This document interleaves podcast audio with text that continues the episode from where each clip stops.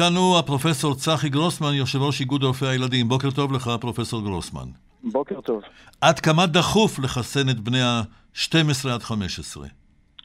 חשוב, חשוב מאוד לחסן אותם, משום שאנחנו באמת רואים, למרות שהיינו לפני שלושה שבועות במצב רוח אחר, ולכן ההמלצה אז הייתה לשקול או אה, להתייעץ, אנחנו בהחלט רואים שהמחלה הזאת מתעתעת, היא מפתיעה. אה, רק בשבוע האחרון אה, ראינו התנהלות אה, של קפיצה במספרים, ואנחנו, כמו שאומרים, אנחנו עם יד על הדופק, ואנחנו רואים את השינוי וחושבים את מה שצריך לעשות בעקבותיו. וזה הכל הווריאנט ההודי, הדלתא?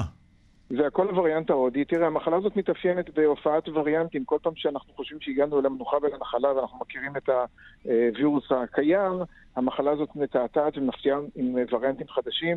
זה התחיל עם הווריאנט הבריטי לפני חצי שנה, ובינתיים נוספו אה, וריאנט ברזילאי ודרום אפריקאי ועכשיו ההודי, ושלא יהיה מקום לספק, זה לא שזה רק בהודו, זה בכל העולם. זאת אומרת, ההערכה היא שכמו שהווריאנט הבריטי השתלט תוך פרק זמן קצר על כל התחבורה העולמית, ההערכה הזאת קיימת היום גם לגבי הווריאנט ההודי, שהוא אה, מתדבק פי אחד וחצי מהווריאנט הבריטי, הוותיק שלנו לכאורה, והוא השתלט על העולם, ואני בטוח שההודי הוא לא האחרון.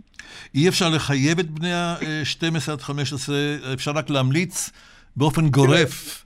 מהניסיון שלנו בישראל בנושא של מדיניות חיסונים, שנים רבות, אנחנו תמיד דגלנו בכך שעיקרון ההמלצה, והפעם זו המלצה חזקה, זה לא לשקול ולהתייעץ, זו המלצה חזקה.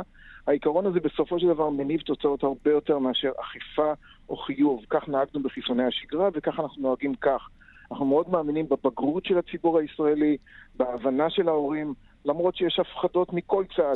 כן, מדברים על זה שהחיסון הזה לצעירים דווקא הוא מסוכן לטווח הארוך יותר, או מביא תוצאות לוואי בהמשך. אני, אני שוב מנצל את הבמה הזאת להפריך את זה מכל וכול. אנחנו מחסנים ילדים ונוער כנגד חיסונים רבים, ומה שלא מתגלה בחודשיים הראשונים, אף פעם לא מתגלה יותר. זאת אומרת, הניסיון לשייך כל מיני תופעות שהן מתגלות עשר שנים, עשרים שנה אחר כך בגופו שמתחסן לחיסון, הניסיונות האלה קיימים משחר ההיסטוריה, אפשר לומר, אבל הם, הם מופרכים מיסודם, ממש מופרכים. עכשיו, אה, נכון לומר אבל שצעירים עוברים את המחלה הזאת, אם הם לוקים בה, אם הם נדבקים בה די בקלות? זה נכון לשמחתנו, אבל יחד עם זאת, כשאנחנו מסתכלים על מה שחווינו כאן בשנת הקורונה, אנחנו חווינו בהחלט מעל אה, 150 אשפוזים, אנחנו חווינו אה, עשרות ילדים ונוער שהיו בטיפול נמרץ, אנחנו חווינו גם שבעה נפטרים. כך שלומר שהמחלה הזאת היא קלה, אני חושב שכל אחד שהוא הורה לילד אה, לא רוצה להיות בסטטיסטיקה הזאת. זאת אומרת, הסטטיסטיקה נעלמת ברגע שזה הילד שלך.